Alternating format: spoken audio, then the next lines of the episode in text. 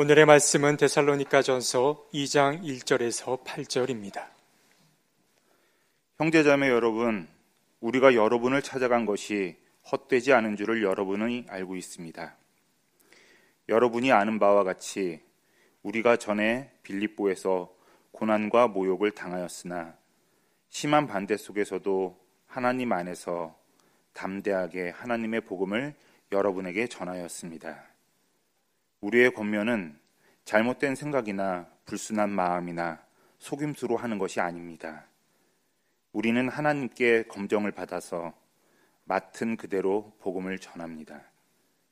우리가 이렇게 하는 것은 사람의 환심을 사려고 하는 것이 아니라 우리의 마음을 살피시는 하나님을 기쁘게 해 드리려고 하는 것입니다. 여러분이 아는 대로 우리는 어느 때든지 아첨하는 말을 한 말이 일이 없고 구실을 꾸며서 탐욕을 부린 일도 없습니다. 이 일은 하나님께서 증언하여 주십니다. 우리는 또한 여러분에게서든 다른 사람에게서든 사람에게서는 영광을 구한 일이 없습니다. 물론 우리는 그리스도의 사도로서 권위를 주장할 수도 있었습니다. 그러나 우리는 여러분 가운데서 마치 어머니가 자기 자녀를 돌보듯이 유순하게 처신하였습니다. 우리는 이처럼 여러분을 사모하여 여러분에게 하나님의 복음을 나누어 줄 뿐만 아니라 우리 목숨까지도 기쁘게 내줄 생각이었습니다. 그것은 여러분이 우리에게 사랑을 받는 사람이 되었기 때문입니다. 이는 하나님의 말씀입니다. 하나님의 사랑과 은혜와 평강이 교우 여러분 모두와 함께 하시길 빕니다. 입동절기에 접어들어서 그런지 몰라도 초겨울날답게 날이 몹시 스산합니다. 이렇게 스산한 날이 되면은 더욱더 그리워지는 게 붕어빵이 아니라 마음 따뜻한 사람들입니다. 마음이 따뜻한 사람들, 그 사람과 만나면 내 마음 따뜻해지는 사람들, 그들이 몹시 그리운 때입니다. 이불이 얇은 자의 시린 마음을 잊지 않게 해달라고 마종기 시인은 겨울 기도라고 하는 시에서 노래했습니다. 이불이 얇은 자의 시린 마음. 그 구절이 제 속에 오래전부터 들어와 있습니다. 나는 누군가에게 이불이 얇은 사람의 시린 마음을 덮어줄 수 있는 혼이불이라 될 수 있을까? 그런 마음을 늘 품고 살고 있습니다. 세상 곳곳에서 시련의 시간을 보내고 있는 이들이 있습니다. 하나님께서 그들에게 위로를 내려주시길 원합니다. 충격이 다소 표백되어 있기 때문인지 사람들의 주목을 덜 끌고 있지만은 러시아와 우크라이나의 전쟁은 여전히 지속되고 있고 가자 지구에서의 전투도 참혹하기 이를 데 없습니다. 주님의 긍휼하신 은혜가 그 속에서 어려운 시간을 견뎌내고 있는 모든 이들을 감싸 안아 주시기를 소망합니다. 이 난감하고 어려운 시절에 우리들이 그리스도인으로 부름받았다고 하는 사실, 내가 예수를 믿는 사람이란 뜻이 무엇일까 묻고 또 물어야 할 때입니다. 오늘은 데살로니카를 우리의 길잡이 삼아 우리의 그리스도인 됨을 돌아보는 시간을 가졌으면 좋겠습니다. 바울 사도는 2차 선교 여행 중에 시리아와 겔리키아 지방을 다니면서 이미 세워져 있던 주님의 교회를 든든하게 세우기 위해 노력했습니다. 그러던 중 바울 사도는 선교의 지평을 비두니아로 확장하기를 원했지만 어찌된 영문인지 성령께서 허락하지 않았습니다. 바울은 번민에 빠졌습니다. 기도하던 어느 날 그는 하나의 비전을 보았습니다. 마케도냐 사람 하나가 나타나더니 이리로 건너와 우리를 도와달라고 이야기했습니다. 바울 사도는 그것이 즉시 하나님의 부르심인 줄로 알고 행장을 차려 드로아에서 배를 타고 사모 드로아를 거쳐서 네아폴리에 당도했고 그래서 네아폴리에서부터 용로를 통하여 빌립보라고 하는 곳에 들어가게 되었습니다. 그러니까 바울 사도가 빌립보라고 하는 도시에 가서 처음으로 교회를 설립한 이야기가 바로 유럽 선교의 시작임을 우리가 알고 있습니다. 빌립보라고 하는 그 도시, 로마의 식민 도시였던 그곳에서 바울은 아는 사람 하나 없었지만은 하나님이 예배해 놓으셨던 로디아라고 하는 여인의 집에 머물면서 그리스도의 복음을 전파하기에 이르렀습니다. 그러던 어느 날 길거리를 다닐 때 바울 사도를 만날 때마다 이 사람들은 하나님의 종이라고 하면서 소란을 피우고 있는 귀신에 들린 여종 하나를 보면서 바울은 긍휼히 여겨 그 여종에게서 귀신을 내쫓아 주었습니다. 그런데 그 여인은 귀신에 들려서 점치는 능력이 있었는데 그 여종을 소유하고 있던 주인들은 여종이 온전한 정신을 회복하자 점치는 능력이 사라졌고 자기들의 이익의 소망이 사라진 것을 알고 분노심을 품게 되었습니다. 그래서 거리에 물의 배들을 모아서 바울과 신라를 찾아내려고 소요를 일으키고 있었습니다. 바울과 신라를 찾지 못하자 그는 바울 사도를 따뜻하게 영접했던 야손이라고 하는 사람을 끌고 관원들에게 데리고 갑니다. 그리고 관원들에게 이렇게 고발을 했습니다. 세상을 소란하게 하던 그 사람들이 이 도시에도 나타났습니다. 세상을 소란하게 하는 그들이라고 말합니다. 이것은 어떤 소란을 얘기합니까? 어떤 영어 번역 성경은 upside down이라는 표현을 쓰고 있는데 그러니까 세상이 질서 있게 그러니까 위계 질서 하에서 질서 있는 세상인데 예수를 믿는 사람들은 종과 자유인이 구별됨이 없다고 얘기하며 세상 질서를 어지럽히고 있는 자들이라는 뜻이 그 속에 담겨 있습니다. 그뿐만이 아닙니다. 이들은 예수라고 하는 분을 자기들의 왕으로 섬기고 있다고 말하면서 황제의 명령을 거슬러 행동하기도 합니다. 라고 말하고 있습니다. 이것이 바로 그들이 받았던 시련의 내용임을 우리들이 알 수 있습니다. 그 때문에 바울과 신라는 나중에 붙잡혀서 감옥에 갇히기도 했던 것을 우리가 알고 있습니다. 우여곡절 끝에 바울 사도는 그곳을 떠나 아볼로니아 그리고 암비볼리라고 하는 곳을 거쳐서 그 당시에 로마 마케도니아의 가장 큰 식민 도시였던 데살로니카라고 하는 곳에 당도하게 된 것입니다. 데살로니카는 마케도니아 지역의 수도이자 로마의 자유 도시였습니다. 어, 세비타스 리베라 자유 도시입니다. 그러니까 자치권을 인정받고 있었다고 하는 얘기입니다. 그 때문에 데살로니키는 자기 스스로 동전을 주조해서 사용할 수 있는 자유를 누리고 있기도 했습니다. 그만큼 그들이 부유했다는 얘기이기도 했습니다. 데살로니카가 그렇게 부유할 수 있었던 까닭은 로마에서 비잔틴까지 이루고 있는 어떻게 보면은 소아시아를 관통하고 있는 유럽부터 소아시아를 관통하는 그 도로의 한복판에 있었어요. 그 도로의 이름이 비아 에그나치아라고 하는 도로인데 로마의 군대를 보내기 위해 마련했던 도로이지만은 그 비아 에그나치아의 한복판에 있는 것이 바로 데살로니카였고 그러니까 그곳은 수많은 문물들이 모여드는 곳이기도 했습니다. 그래서 또 데살로니카는 그뿐만 아니라 항구 도시로도 유명했기 때문에 많은 배들이 들어오기도 했습니다. 항구 도시 특유의 분위기가 그 도시에 있었습니다. 그리고 그 도시에서는 특별히 디오니소스 신이 굉장히 인기를 끌고 있었고 이국적인 것을 좋아했던 그들에게 애굽 신들은 아주 매혹적으로 다가오기도 했습니다. 이것이 데살로니카라고 하는 도시이기도 했습니다. 바울 사도는 새 안식일 동안 유대인의 회당에 들어가서 성경을 가지고 유대인 지도자들과 토론을 벌이기도 했습니다. 그리고 자기의 증언을 사람들에게 해 주었습니다. 사도행전은 바울 사도가 데살로니카 교인들에게 전달했던 그 복음의 내용이 무엇인지를 아주 간략하게 얘기하고 있는데 그 내용은 이렇습니다. 그는 그리스도께서 반드시 고난을 당하시고 죽은 사람들 가운데서 살아나셔야 한다는 것을 해석하고 증명하면서 내가 여러분에게 전하고 있는 예수가 바로 그 그리스도이십니다. 라고 증언했다는 겁니다. 자, 이게 분명한 얘기입니다. 그리스도의 고난과 죽으심, 다시 살아나심. 예수라고 하는 한 사람이 우리에게 어떻게 구원자가 되는지에 대한 것, 이것이 메시지의 핵심이었습니다. 바울 사도의 가르침을 듣고 많은 사람들이 복음으로 귀의 했습니다. 그들 가운데는 유력한 그리스도 그리스 사람들도 있었고 그 지역에 그리스 사람들이 있었고 그리고 성경은 얘기합니다. 귀부인들도 적지 않게 있었다. 그렇게 말합니다. 경건한 그리스 사람들과 귀부인들이 바울을 통해 전파된 그리스도를 믿게 되었다고 얘기하고 있습니다. 우리에게는 고마운 일입니다.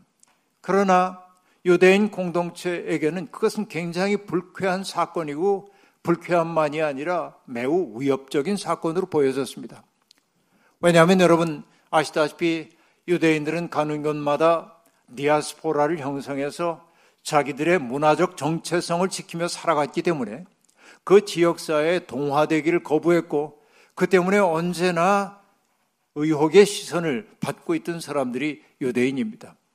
그런데 유대 회당 공동체에 들어와 머물러 있었던 그리스 사람들, 특별히 귀부인들은 바로 유대인들과 그 지역 주민들 사이에 범퍼 구실을 하고 있었고 어떻게 보면 이 두 세력들을 연결해주는 연결고리였던 것입니다. 그런데 자기들을 연결해줬던 이들이 자기들과의 연결을 끊고 저쪽으로 넘어가는 거예요. 그러니까 그들은 굉장히 위협을 느낄 수밖에 없습니다. 그뿐만이 아닙니다. 그 경건한 그리스 사람들과 그 귀부인들이 했던 역할 가운데 하나가 뭐냐? 유대인 회당 공동체를 위해 경제적으로도 상당히 많은 기여를 하고 있었습니다. 요즘도 발굴되고 있는 고고학적 유물들을 보면은 회당에서 발견된 유물들을 보면은 회당 건립을 위해 기여했던 사람들의 명단이 나오는데 히브리적 이름들도 있지만은 그리스식의 이름들이 제법 많이 등장합니다. 그러니까 바로 그들이 그런 역할을 감당했음을 알 수 있습니다. 자기들의 편이 되어줬던 사람들이 자기들의 회당 공동체를 통해 예수를 믿는 새로운 집단으로 옮겨가게 되자 그들은 매우 화가 났습니다. 그래서 바울사 아, 이 그들이 했던 것이 뭐냐면 아까 얘기했던 아까 얘기했던 빌립보에서 있었던 일이 아닌데 제가 앞서 얘기했는데 데살로니카에서 바로 패거리들을 지어 가지고 사람들은 소요를 일으키기 시작했고 앞서 얘기한 그대로입니다. 세상을 소란하게 하는 자들이 여기에 나타났습니다. 그리고 예수라는 또 다른 왕이 있다고 말하며 황제의 명령을 거슬러 행동합니다. 라고 말하면서 데살로니카에서 일이 벌어지게 된 겁니다. 이 상황이 이제 벌어지게 되었습니다. 이처럼 여러분 바울과 신라의 삶은 전도자들의 삶은 시련과 위기의 연속이었습니다. 그러면 여러분 우리가 이런 질문 앞에 서야 합니다. 도대체 그들이 그리스도를 전함으로 얻는 유익은 무엇이었을까? 경제적 이익을 얻기 위해서 그리스도를 전했을까요? 그것은 분명히 아닌 것 같습니다. 왜냐하면 바울은 가는 곳마다 자기와 동종업자들인 천막 깁는 사람들의 공방을 찾아가서 그곳에서 일하면서 자기의 생계를 벌었기 때문에 그렇습니다. 데살로니가 전서 2장 19절에서 2장 9절에서 바울 사도가 얘기합니다. 형제 자매 여러분, 여러분은 우리의 수고와 고생을 기억하고 있을 것입니다. 우리는 여러분 가운데 아무에게도 폐를 끼치지 아니하려고 밤낮으로 일을 하면서 하나님의 복음을 여러분에게 전파하였습니다. 라고 말합니다. 수고와 고생을 사소했다는 말입니다. 명예나 권세를 얻기 위한 것 아니었습니다. 그럴 생각이었다면 그는 더 은밀하고 끈질기게 사람들을 설득하고 조직화해야 했을 겁니다. 그러나 바울은 사람들을 은근히 이렇게 모으지 않았습니다. 조직화하지도 않았습니다.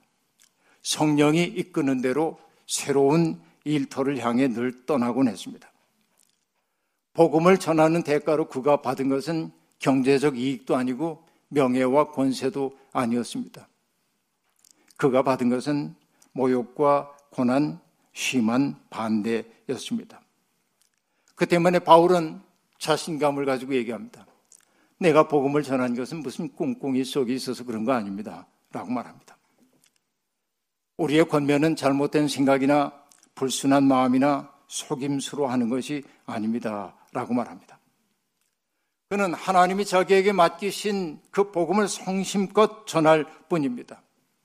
사람의 환심을 사기 위한 것이 아니라 우리 마음을 살피시는 하나님을 기쁘시게 해드리고 싶은 마음 그 하나가 바울을 움직여 가고 있었던 것이죠.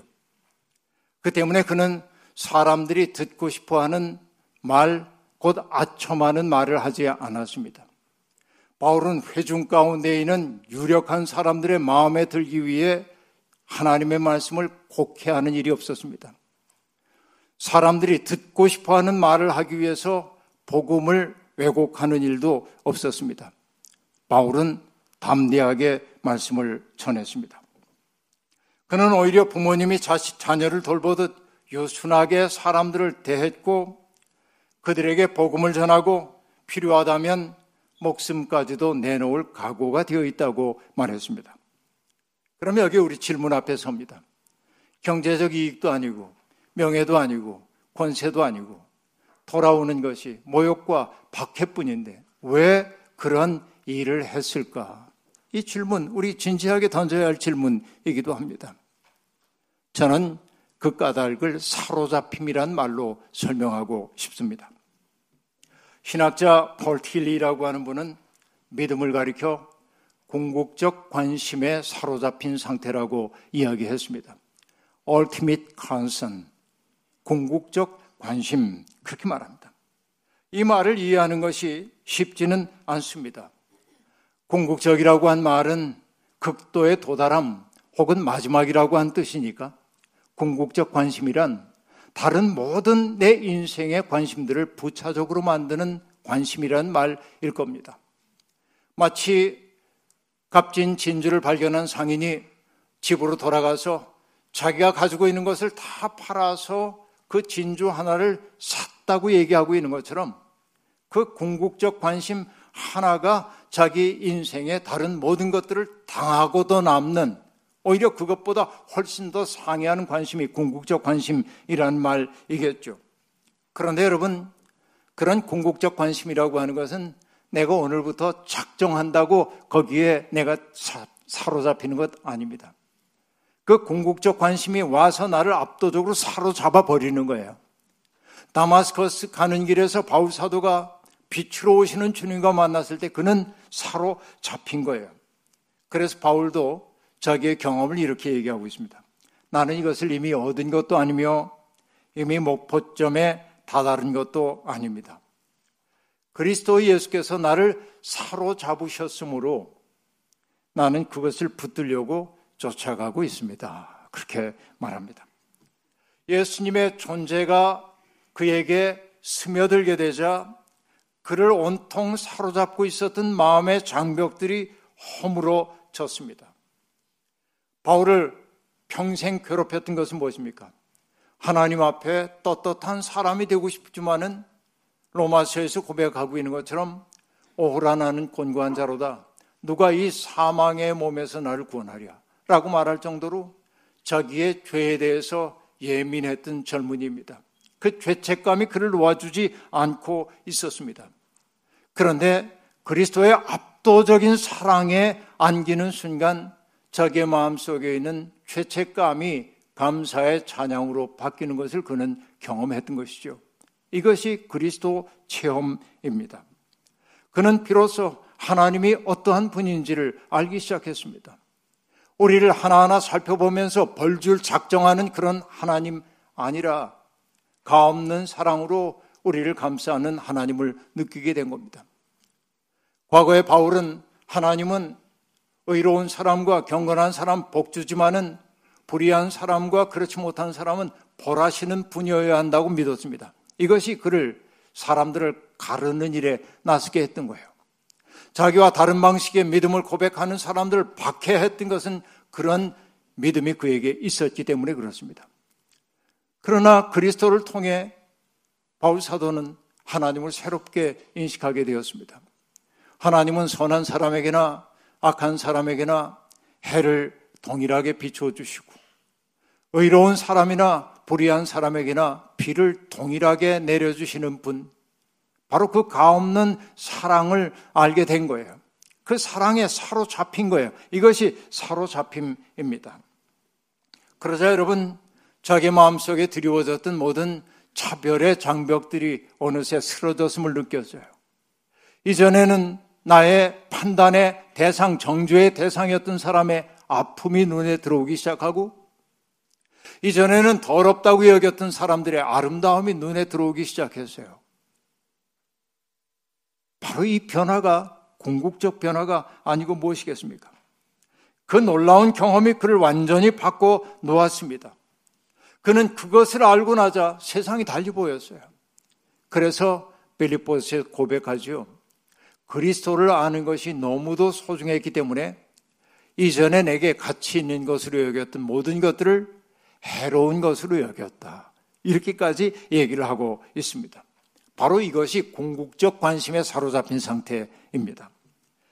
그는 자기 아들을 아끼지 않으시고 우리 모두를 위해 내주신 하나님의 사랑을 머리가 아니라 온 존재로 체득했습니다. 그것을 전하지 않고는 견딜 수 없는 내적 뜨거움이 그의 속에 있었습니다. 바로 그것이 모욕과 박해까지도 마다하지 않으면서 복음을 전할 수밖에 없었던 까닭인 것입니다. 여러분 이것이 궁극적 관심에 사로잡힌 사람의 상태입니다. 그런데 여러분 오늘 우리는 어떻습니까? 우리도 그런 궁극적 관심에 사로잡혀서 그 차별의 장벽들이 무너지는 그 세계를 경험하고 있습니까? 궁극적 관심으로부터 멀어지게 될 때 우리는 사소한 일들에 집착하고 그것을 관철시키기 위해서 싸우다가 우리가 평화를 잃어버린 경우가 제법 많이 있습니다. 예수를 죽음으로 떠민 것은 무지한 사람들이 아니었습니다. 하나님의 뜻에 대해서 전문가를 자부하고 있던 사람들임을 알 수 있습니다. 바울 사도를 박해했던 사람들은 전무지한 이방인들이 아니었습니다. 하나님을 가장 잘 믿는다고 스스로 선민이라고 자부했던 유대인들임을 우리가 알 수 있습니다. 여기에 아이러니가 있습니다. 안다는 자부심이 때때로 우리를 진리로부터 멀어지게 하고 있기 때문에 그렇습니다. 궁극적 관심에 사로잡힌 이들은 해방감을 느낍니다. 자기가 부족하고 유한한 사람이라는 사실을 굳이 숨기려 하지 않습니다. 그렇게 그는 여백이 많습니다. 그는 주변을 지옥으로 만들지 않습니다. 다른 사람들의 다름을 존중합니다. 존중할 뿐만 아니라 그로부터 배우려는 마음을 품습니다. 성령의 능력 안에 있던 초대교회가 아름답다고 다들 얘기합니다. 왜 아름다울까요? 성령의 능력이 그들을 사로잡기 전까지만 해도 이해관계에 충실해서 이해관계 때문에 부딪히고 있던 사람들이 이해를 뛰어넘어 가족의 사랑을 경험했기 때문에 그렇습니다. 슬퍼하는 사람 보면 함께 슬퍼하게 되었고 기뻐하는 사람을 보면 조금의 유보도 없이 함께 기뻐해주는 사랑이 그들 속에 싹 텄기 때문에 그렇습니다. 과거에는 나의 짐을 누군가에게 전가하려고 했지만은 사람들은 다른 이들의 무거운 짐을 자기 어깨에 짊어지는 것을 기쁨으로 여겼습니다. 새로운 가족이 탄생한 거예요. 하나님의 가족의 탄생입니다. 데살로니가 교인들은 그런 점에서 우리 모두의 모범이 됩니다. 바울 사도는 그래서 교우들에게 이렇게 말합니다.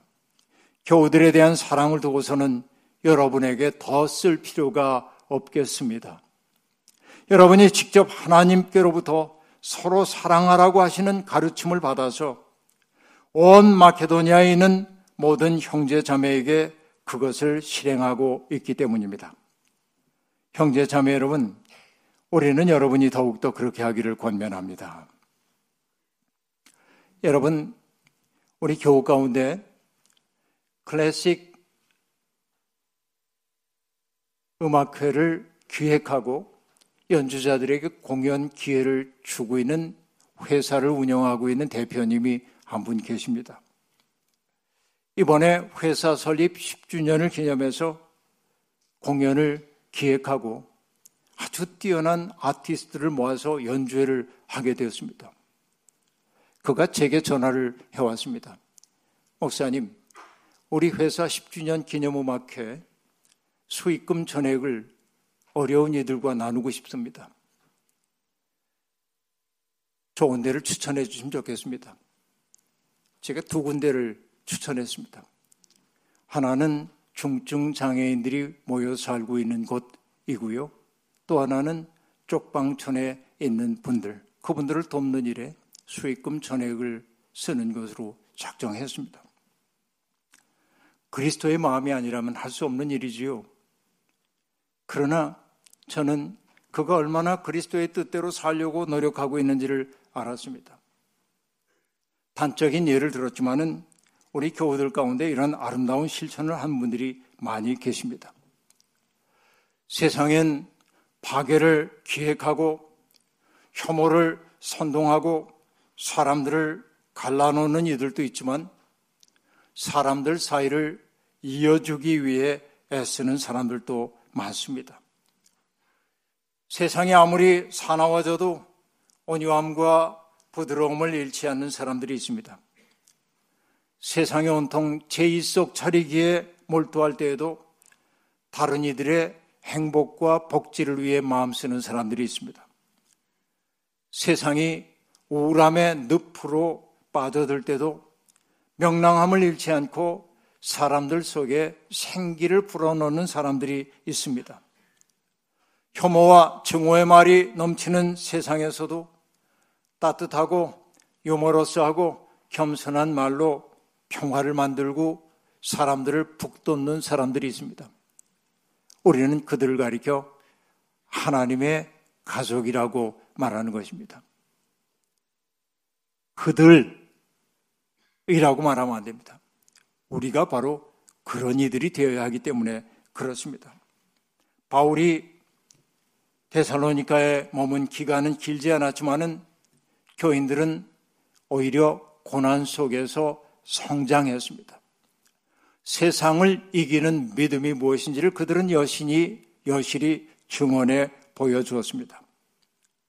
누군가가 기획한 일이 아니라 하나님의 말씀이 그들 속에서 역사하신 것이라고 밖에는 말할 수 없습니다. 그렇게 바울은 데살로니카 교인들을 떠올리며 이런 고백을 합니다. 우리 주 예수 그리스도께서 오실 때 그분 앞에서 우리의 희망이나 기쁨이나 자랑할 멸류관이 무엇이겠습니까? 그것은 여러분이 아니겠습니까? 여러분이야말로 우리의 영광이요 기쁨입니다. 저는 아주 오랫동안 이 말씀 앞에 머물며 제 목회 여정을 돌아보았습니다. 분에 넘치는 사랑을 받았습니다. 또한 정말 아름다운 세상을 이기는 믿음의 사람들 덕분에 우리 교회는 든든히 섰습니다. 저는 우리 청파 교우들이 세상을 이기는 믿음의 사람들이라고 확신합니다. 아무런 잘못과 허물이 없기 때문이 아닙니다. 늘 한 목소리를 내기 때문도 아닙니다. 모든 것이 합력하여 선을 이루도록 하시는 하나님을 깊이 신뢰하기 때문입니다. 도처에서 교회들이 추문거리로 전락하고 있는 세상에서 마케도니아는 물론이고 아가야 지방에까지 아름다운 소문이 났던 데살로니가 교회처럼 우리 교회도 그리스도의 향기를 세상에 바라는 교회가 되기를 소망합니다. 바울 사도의 수고가 헛되지 않았던 것처럼 우리 모두가 그리스도 안에서 지어져 가는 그 사랑의 수고가 헛되지 않기 위해서 우리 모두 협력하며 그리스도의 영광을 추구하는 삶이 되기를 주의 이름으로 축원합니다. 아멘. 주신 말씀 기억하며 거듭의 기도 드리겠습니다. 자비로우신 하나님, 부족하기 이를 데 없는 우리들이지만 주님은 우리를 불러 당신의 꿈을 심어 주시면서 하나님의 가족으로 삼아 주셨습니다. 하나님, 세상은 싸늘하기 이를 데 없습니다. 사람은 저마다의 이해관계에 따라 모이기도 하고 흩어지기도 합니다. 그러나 성령의 능력 안에 있는 우리들은 모든 이해관계를 넘어서는 사랑의 질서 속에 들어간 사람들이 되었습니다. 그 질서, 그 속에서 하나님을 찬미하는 기쁨 누리며 살고 싶습니다. 분열된 세상에서 하나됨의 기쁨을 누리며 살고 싶습니다. 우리 속에 형성된 평화의 기운으로 우리가 살고 있는 세상 토처에서 평화의 일꾼으로 살 수 있도록 복내려 주옵소서. 예수님의 이름으로 기도하옵나이다. 아멘.